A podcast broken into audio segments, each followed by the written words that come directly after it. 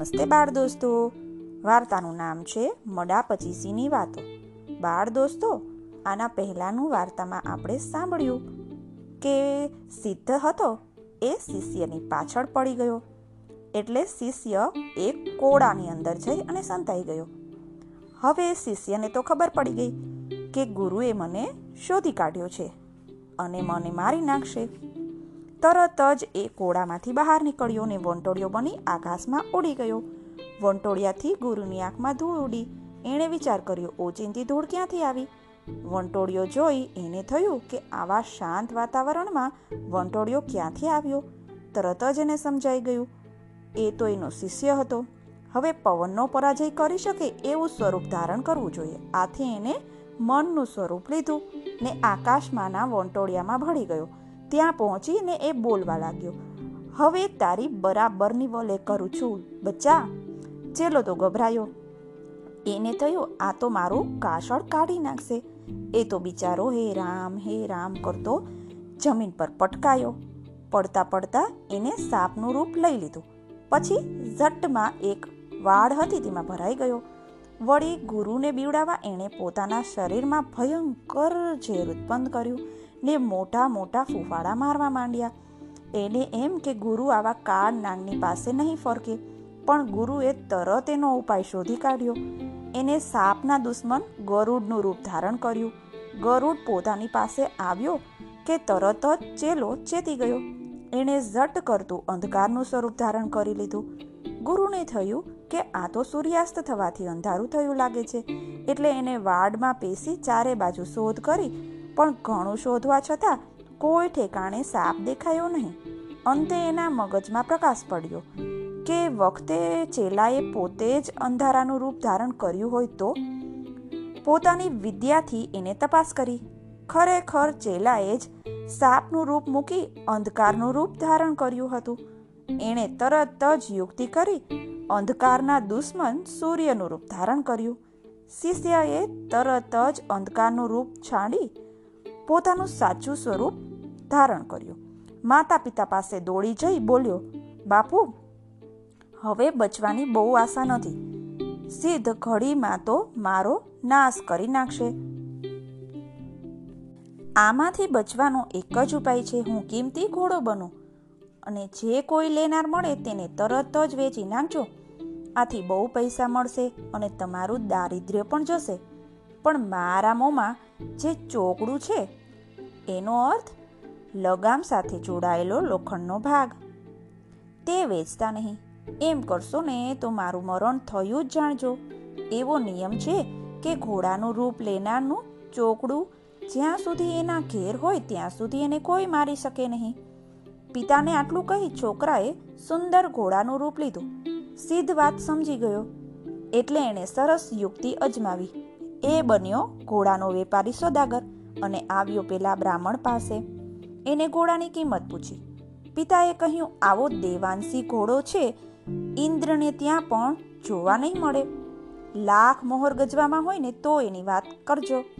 સીધે કહ્યું, તારા લાખ ને તો મારા સવા લાખ. આમ કહી એણે તરત જ પૈસા ચૂકવ્યા. સોદાગરને ઘોડો સોંપતા બ્રાહ્મણે ચોકડું કાઢવા માંડ્યું. કેમ ભાઈ ચોકડું કેમ કાઢો છો? આપણે ઘોડો વેચવાની શરત છે, ચોગડું નહીં. વધારે કરશો ને તો સાજ પણ ઉતારી લઈશ. વાણીમાં મીઠાશ લાવી સોદાગર બોલ્યો, ભલા માણસ, લાખને બદલે સવા લાખ દામ આપું છું અને તું બેચારાનાના ચોગડામાં જીવ બગાડે છે? બધો સાજ ભલે ને તું રાખ, પણ ચોગડું તો મને આપ. બ્રાહ્મણે કહ્યું, ત્યારે તમે શું ચોગડામાં જીવ નાખો છો? તમે ઘોડાના આવડા મોટા સોદાગર? તમારે ત્યાં ચોગડાનો ટોટો છે? સોદાગરે બ્રાહ્મણને ઘણું સમજાવ્યો, પણ એકનો બે ન થયો, સીધે વિચાર કર્યો, આ બ્રાહ્મણ ભાઈ મારો જૂનો દોસ્ત છે, એમ નહીં માને. એને પાછી પૈસાની લાલચ બતાવવી પડશે.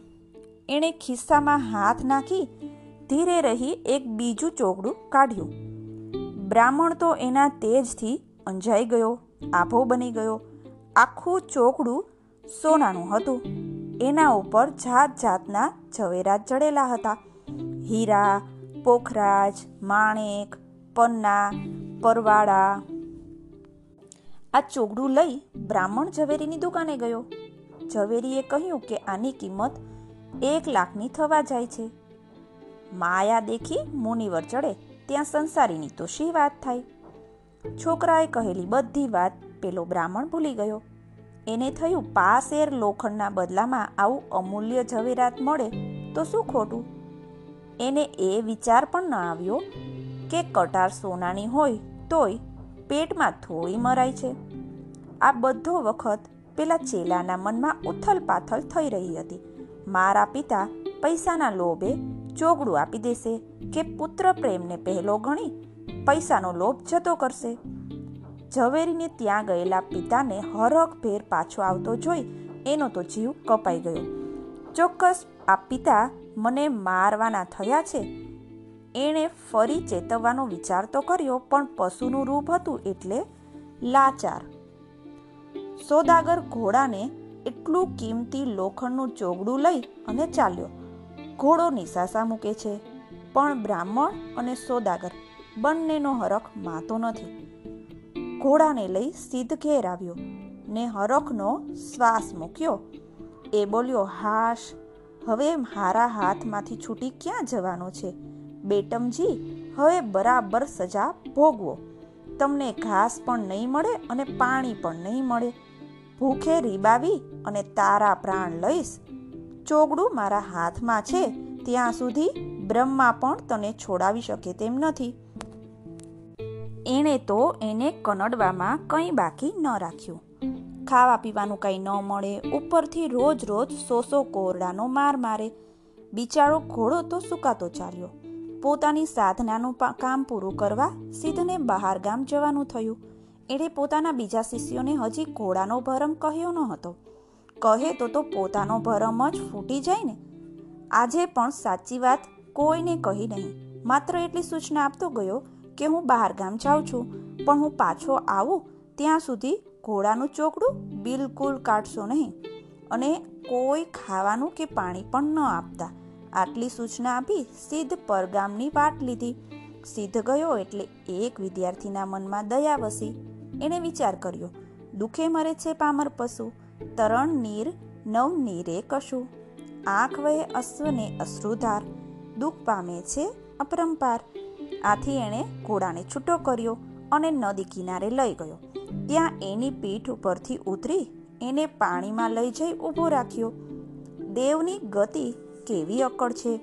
પાણી વિના શિષ્ય તરસે મરી રહ્યો છે. છતાં આટલા દિવસથી પાણી પીવાની ટેવ નથી. વળી ઘોડાનું રૂપ જીવનમાં પહેલી વાર લીધું છે. એટલે આવડી મોટી નદી વહી જાય છે. પણ એમાં મોં ડૂબોળવાનું સૂઝતું નથી. ઘોડાને નદી કિનારે લઈ આવેલો શિષ્ય નાનો હતો. એને થયું કે ચોગડું પહેરી ઘોડાને પાણી પીવાનું ફાવતું નહીં હોય. આથી એણે ચોગડું કાઢી નાખ્યું. તરત જ ઘોડાના પ્રાણમાં પ્રાણ આવ્યા. હવે તો પોતે છૂટો હતો. હવે એના પર કોઈનો કાબુ રહ્યો ન હતો એ તરત જ અંતર ધ્યાન થઈ ગયો. કિનારા ઉપર શિષ્ય તો વિચારમાં પડી ગયો. આ શું થયું? એ બિચારાને કાંઈ ગમ પડી નહીં. ઘોડા જેવો ઘોડો અલોપ થઈ જાય. એણે થોડી વાર રાહ જોઈ અને પછી રડતો રડતો આશ્રમ તરફ પાછો ફર્યો. સિદ્ધ તો પાછો આવ્યો. એને ઘોડારમાં પેલા ઘોડાને ન જોયો એટલે શિષ્યોને પૂછ્યું અલિયાવો પેલો દુબળો ઘોડો ક્યાં ગયો છે? શિષ્યોએ પહેલાં તો જવાબ ન આપ્યો, પણ પછી પેલા શિષ્યએ રડતા રડતા બધી વાત કહી. ગુરુ તો ખૂબ ચીડાયા. પણ હવે શું થાય? એમણે શિષ્યોને ખખડાવ્યા. હું તમને ના કહીને ગયો હતો ને? મોટા કહે, તે કાંઈ કારણ હશે ત્યારે જ ને કે અમસ્તા? આમ એણે તેમને ને ખાસ કરીને પેલા દયાળુ ચેલાને ઘણું સંભળાવ્યું. અંતે સીધ નદી કિનારે આવ્યો. નદી તરફ જોઈ એ વિચાર કરવા લાગ્યો કે ચેલો ક્યાં ગયો હશે? એમને એમ તો એને કંઈ સૂઝ પડી નહીં. ધ્યાન માંડીને જોયું તો ખબર પડી કે એ તો પાણીમાં જ છે. ત્યાં મોટું માછલું બનીને બેઠો છે. એણે કિનારે ઊભા ઊભા જ બૂમ માળી બેટમજી, તું મારા હાથમાંથી કોઈ કાળે છટકવાનો નથી. તરત એ મંત્ર બોલ્યો અને હાથમાં ઝાડવાળો માછીમાર બની ગયો. એણે ઝાડ પાણીમાં નાખી. ચેલો ઝાડમાં સપડાયો. ગુરુએ અટ્ટહાસ્ય કર્યું. કેમ ભાઈ? હવે તું મારા હાથમાંથી ક્યાં જવાનો છે? પણ એના હાસ્યના પડઘા સમે તે પહેલાં તો એનું મોં ગંભીર બનવાનો વખત આવ્યો. કારણ એ ઝાડ કિનારા પર મૂકીને ખોલવા જાય, ત્યાં તો ચેલો ઉંદર બનીને ઝાડના કાણામાંથી બહાર નીકળી ગયો. ઉંદર સીધી વાટે ભાગવા લાગ્યો સીધેની પાછળ દોડ્યો, પણ ઉંદર હાથમાં ન આવ્યો. એટલે એણે બિલાડીનું રૂપ ધારણ કર્યું. બિલાડી ઉંદરની પાછળ દોડવા લાગી. થોડી વારે ઉંદર બિલાડીના પંજામાં આવ્યો. બિલાડી ઉંદરને મોંમાં મૂકવા ગઈ. એટલામાં એક અચરજ બન્યું. ચેલાએ કૂતરાનું રૂપ ધારણ કર્યું. હવે ભાગવાનો વારો ગુરુનો આવ્યો. થોડી વાર આગળ ગુરુને પાછળ ચેલો. પછી ગુરુએ એક યુક્તિ કરી. એણે ચિત્તાનું રૂપ ધારણ કર્યું. હવે કૂતરો આગળ જઈને ચિત્તો પાછળ દોડે. થોડી વારમાં કૂતરો ચિત્તાના પંજામાં આવી ગયો. ચિત્તો કૂતરાને મારવા જાય છે ત્યાં કૂતરાએ હાથીનું રૂપ ધારણ કર્યું. તરત જ ચિત્તો દૂર ભાગી ગયો. હાથી પોતાની સૂંઢમાં લે ને પગ નીચે કચડી નાખે. તે પહેલા ગુરુએ હાથીના કાળનું રૂપ લીધું. એ સિંહ બન્યો. હાથી તો ધ્રુજી ઉઠ્યો ને જીવ બચાવવા પાણીમાં કૂદી પડ્યો. એ વિચાર કરે છે કે મેં નાના મોટા અનેક રૂપ લીધા.